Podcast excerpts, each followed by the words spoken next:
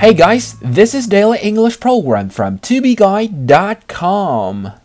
The term for today is start from scratch. Scratch is spelled S C R A T C H. Start from scratch means to start from the very beginning. Start from scratch 这个短语的意思是 从头开始，从头来过。If we have to start from scratch, then it all takes time. 如果我们要从头开始，那么这一切都需要时间。If we have to start from scratch, then it all takes time. You don't have to start from scratch since the project has been cancelled. 计划已经搁浅，因此你不需要从头开始了。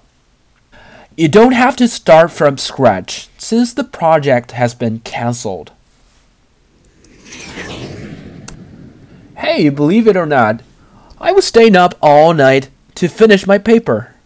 But when I was almost done, my computer crashed. And I didn't save the document. So everything was gone.